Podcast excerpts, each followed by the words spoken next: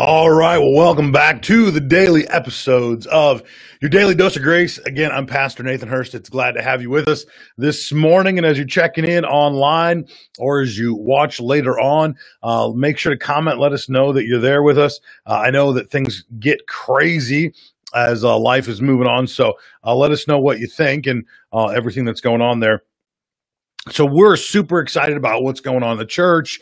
Uh, I could say that there's a lot of cool things coming up if you're part of Grace Family Church. Uh, the women's conference is coming up pretty soon. You want to make sure you connect with that. Pastor Debbie Lowe will be here. In fact, uh, in a few episodes, I'm going to start talking a little bit more about that and let you know how you can be a part of it.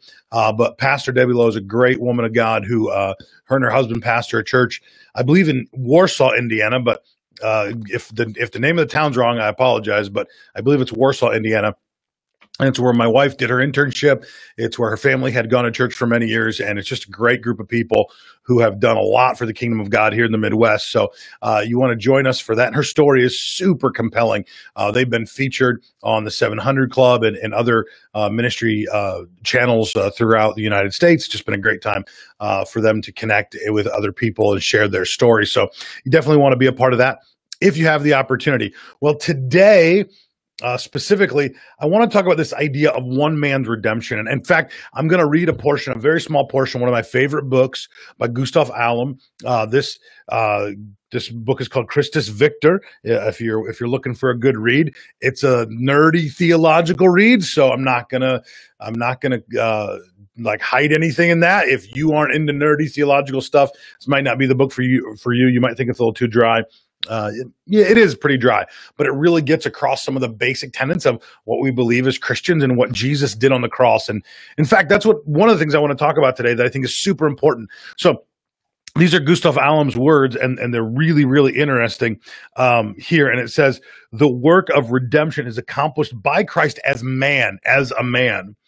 that Christ as man from man's side makes an acceptable offering to God. That's important. From man's side makes an acceptable offering to God. It says this, if man had not defeated the enemy of man, the enemy would not have been fairly or justly overcome. Again, if God had not bestowed salvation, we should not possess it securely.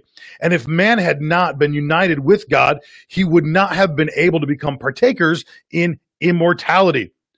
For the mediator between God and man must, through his relation to both, bring both together into friendship and in accord, that he might both present man to God and that man might learn to know God. This is one of the coolest statements I think we see of redemption in the Bible because it's not about what we're classically taught about redemption, right? You're, you're a filthy, dirty sinner. You filthy, dirty sinner. If you'd finally get the filthy, dirty sin out of your life, then finally God would have something to work with and you could possibly be redeemed. It's a different stance that the work or the idea of Christus Victor takes. So if you're if you remember, if you've been a part of the church very long, if you've had some theological training, you remember there's about seven different theories of atonement. What we mean by theory of atonement is simply when we say Jesus died for my sin, what are we saying? Right? That's the idea of atonement. So there's Christus Victor, which is what the book is about. Uh, there's the idea of penal substitutionary atonement theory. There's uh, ransom theory, recapitulation. We could go on. Well, this particular idea of Christus Victor in regard to atonement theory doesn't say that Lady Justice needed to be satisfied for us to be saved and to be forgiven. That God can forgive simply because he's God. He doesn't need to appease anyone. He's God, he's sovereign. When he wants to forgive, he can forgive. A great illustration of that is when Jesus gave us the story of the prodigal son. The prodigal son wastes all his family money, comes to himself after he's basically wished death to his father comes to himself and says, Even the servants in my father's house eat better than I'm eating now after I've gone and spent it all and I've lived wildly. Then he comes home. He comes home. The father sees him. And what does the father do? The father runs to the son. Now, we don't see anywhere in the story where the father, because he's so indignant and so mad, and because justice must be served, and this boy or someone must be punished, runs out to the stables, finds some servant boy, and beats the snot out of him to justify the forgiveness of the younger son. We don't see that happening. What we see in the story is that as a reflection of God, the father moves out to that boy, throws his robe around him, puts a ring on his finger, signifying that he's covered and that he now has the authority of the father. And then the love is expressed as he kisses the young man on the face and he welcomes him back in. That's what Christus Victor centers around. The idea that God is going to forgive, can forgive just because he's God. But it takes it a step further and says this, that the work of redemption is accomplished by Jesus Christ as man. That Jesus Christ came to this earth fully man, fully God. And it really goes on and reads here that if he had not come as man or defeated the enemy as a man, then the enemy would not have been justly dealt with. There's the justice we're looking for at the cross that the reason that Jesus' work is powerful is because he's a man. He came in flesh and blood. He defeats sin, death, hell, and the grave, anything that would hang on us that isn't of heaven itself. He defeats it, shakes it off, but he accomplishes that not as God simply, but as man, as man, as someone like you and I, someone, a person of flesh and blood like you and I. Now, sure, he's divine, but he's also all man. He he suffered in every way that we would suffer. He was tempted in every way that we would, would be tempted that Jesus himself really understood and knew this life as a human person. See, it's incredibly important if we're to understand how we're redeemed and how we can set the world to right, that we understand we do it all through people first.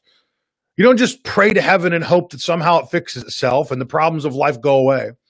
You understand that as a human person, you've been gifted and granted authority from heaven, that you have right in your own life, that you have right in the circle of influence and sphere that you're a part of to speak the life of God into that situation. In fact, it goes on here. And again, this isn't Bible. These are the words uh, written in this book, but it points to something very, very important. And we could pull out the nuggets of scripture if we need to. And it says this, and if man had not been united with God, he would not have been able to become partakers in, in immortality. That the reason that we can actually receive the gift of immortality, the backside of the cross, the salvation that Jesus offers to find heaven as our home when this life is over with our faith in Christ. The reason that we can receive that full on and wholeheartedly is because we're united with that mediator. We're united with Jesus Christ based on his flesh and blood. That he didn't come just as a deity. He didn't just come as a God entity dispensing with all the evils of the world, but he came human, flesh and blood so that we could be partakers in it. Listen, anytime you get frustrated, life isn't happening the way you want to. Anytime you get frustrated, health isn't coming the way you want to. Anytime you get offset, the prosperity of God isn't fulfilled in your life the way you expect. Anytime you believe that any of the promises in the Bible are not coming true the way they should, it's real simple. Understand you are a child of God. You are you are kin to God through Christ Jesus. Your human flesh and frailty has been bolstered up under the weight of the cross and now you have right. Now you have privilege. Now you have the authority that comes through what Christ did on the cross. So sickness has no reason to hang around. As it says here, all that was accomplished happened because we have been in union with him and we are partakers in that immortality, that partakers in that immortality, not just when we pass from this earth to the next, but partakers in immortality because even right now, God is setting the world to right. Listen, that's the whole idea of the Lord's Prayer. Your kingdom come, your will be done on earth as it is in heaven. When Jesus taught the disciples to pray that, he was expecting that they understood that the kingdom of heaven coming to the earth would happen first in them, that they would be those who set the world to right that they would be those who ushered in the kingdom through their personhood, through who they are, in every means, in every facet, that they would bring healing to those who are sick and who are oppressed, that they would bring prosperity to those who are down and out and can't seem to can't seem to scrape together two nickels to get their life right that they would bring healing to the brokenhearted and those who are depressed that they would bring the authority of heaven and walk in the authority of heaven here on earth I'm going to be honest. I think we've lost this message, this idea of Christus Victor. Christus Victor is just a nice Latin term to say that Jesus Christ is the victory. Not that he wins a victory, not that he gains a victory, but like what we read today, not that he we are partakers in part of the victory, but he is the victory. Jesus Christ is the victory. And through him, we partake, we have hold, we take hold of the victory. So today, in any area of your life that's not going right, understand that Jesus is the mediator, mediator that sets everything to right. Why? Because he's the Son of God. Jesus is the mediator that sets the world to right because he is in human flesh. Jesus Christ is the mediator that fixes all of our problems, and we can have faith that God will do what he said he would do. Why is that? Not because he's just God on high, but because he's God man. And we have right as human persons to partake in that. In fact, we have such a divine right that you can't separate it. That you and I must understand that we are to partake in that divine authority from heaven as human persons, not wait for this life to be over to finally gain access and entry and authority that's been gifted from heaven, but to know right here, right now, even when you don't feel like it, even when it doesn't look right, even when your body is broken, even when you look at yourself as just a dismal human experience, understand that even in these moments, that's when Christ is glorified the most. We understand that even scripture writes in my weakness, he is made strong. He's only made strong because he's gone through exactly what you have feel, have felt and understand and are going through in your human experience. Yet he conquered and overcame all. So we want to encourage you. Oh my goodness, dog's going nuts. Who knew that was going to happen? She was just sleeping just a second ago. Anyway, we want to encourage you and we want everyone to understand this is where the Holy Spirit is leading us to be those who are who really understand and have the presence and the power of God on our side. Amen. I want to encourage you to live in that one man's redemption. Live in understanding that Jesus Christ is the redeeming factor for your life and he will put the broken pieces back together. Amen man, I hope this encouraged you, and I hope episodes like this continue to continue to encourage you. Uh, I know that life is busy at times, and sometimes, man, we can't get to them live, but that's all right. Go back, rewind, look at the uh, look at the episodes as they come. Man, I got to grab her because she's going all kinds of nuts. Who knew? I don't know what's out there, but that dog's pretty excited. Anyway, it's what you get when you bring the dog to work with you, I guess. Anyway, uh, again, we want to encourage you guys, man, just understand and know all that God's offering you at the foot of the cross because it's a life. It is authority. It is peace. It is healing. It is prosperity in levels that you could never imagine on your own. So take heart in knowing that this life and what you're experiencing right now is not it, but that God has better things for you in store ahead in Jesus' name. Amen. Man, we love you. We're excited again for you. Take hold of this message. Really, really get it dug deep into your heart. Let those seeds germinate and be dug deep in your heart. And I want to encourage you study this, rewind this episode, go over it, think about it, think about the words that are spoken because I know some of them are big and heavy and deep, but that's okay. Go over it a few times until you get it what they're saying.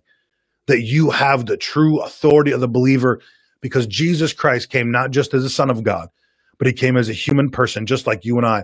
And we can live in that same set of authority and privileges and rights that he lived in on planet Earth.